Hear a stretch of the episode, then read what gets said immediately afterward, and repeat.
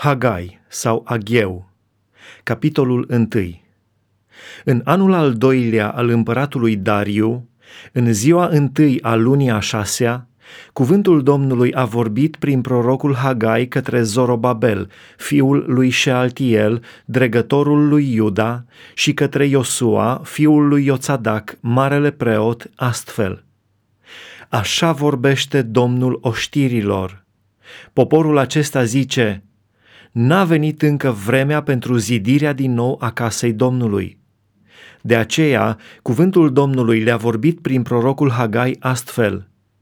Dar pentru voi a venit oare vremea să locuiți în case căptușite cu tavan când casa aceasta este dărâmată? Așa vorbește acum Domnul oștirilor. Uitați-vă cu băgare de seamă la căile voastre.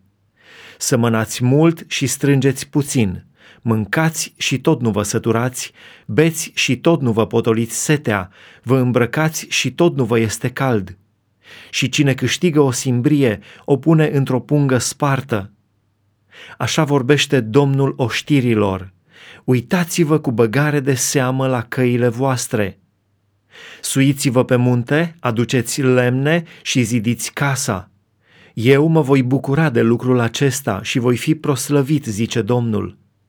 Vă așteptați la mult și iată că ați avut puțin. L-ați adus acasă, dar eu l-am suflat. Pentru ce, zice Domnul oștirilor, din pricina casei mele care stă dărâmată, pe când fiecare din voi aleargă pentru casa lui. De aceea, cerurile nu v-au dat roa și pământul nu și-a dat roadele. Am chemat seceta peste țară, peste munți, peste grâu, peste must, peste undelemn, peste tot ce poate aduce pământul, peste oameni și peste vite și peste tot lucrul mâinilor voastre. Zorobabel, fiul lui Shealtiel, Iosua, fiul lui Ioțadac, marele preot, și toată rămășița poporului au ascultat glasul Domnului Dumnezeului lor și cuvintele prorocului Hagai, fiindcă Domnul Dumnezeul lor îl trimisese.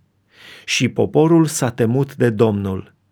Hagai, trimisul Domnului, a zis poporului, după porunca Domnului, Eu sunt cu voi, zice Domnul Domnul a trezit duhul lui Zorobabel, fiul lui Shealtiel, dregătorul lui Iuda, și duhul lui Iosua, fiul lui Ioțadac, marele preot, și duhul întregii rămășițe a poporului.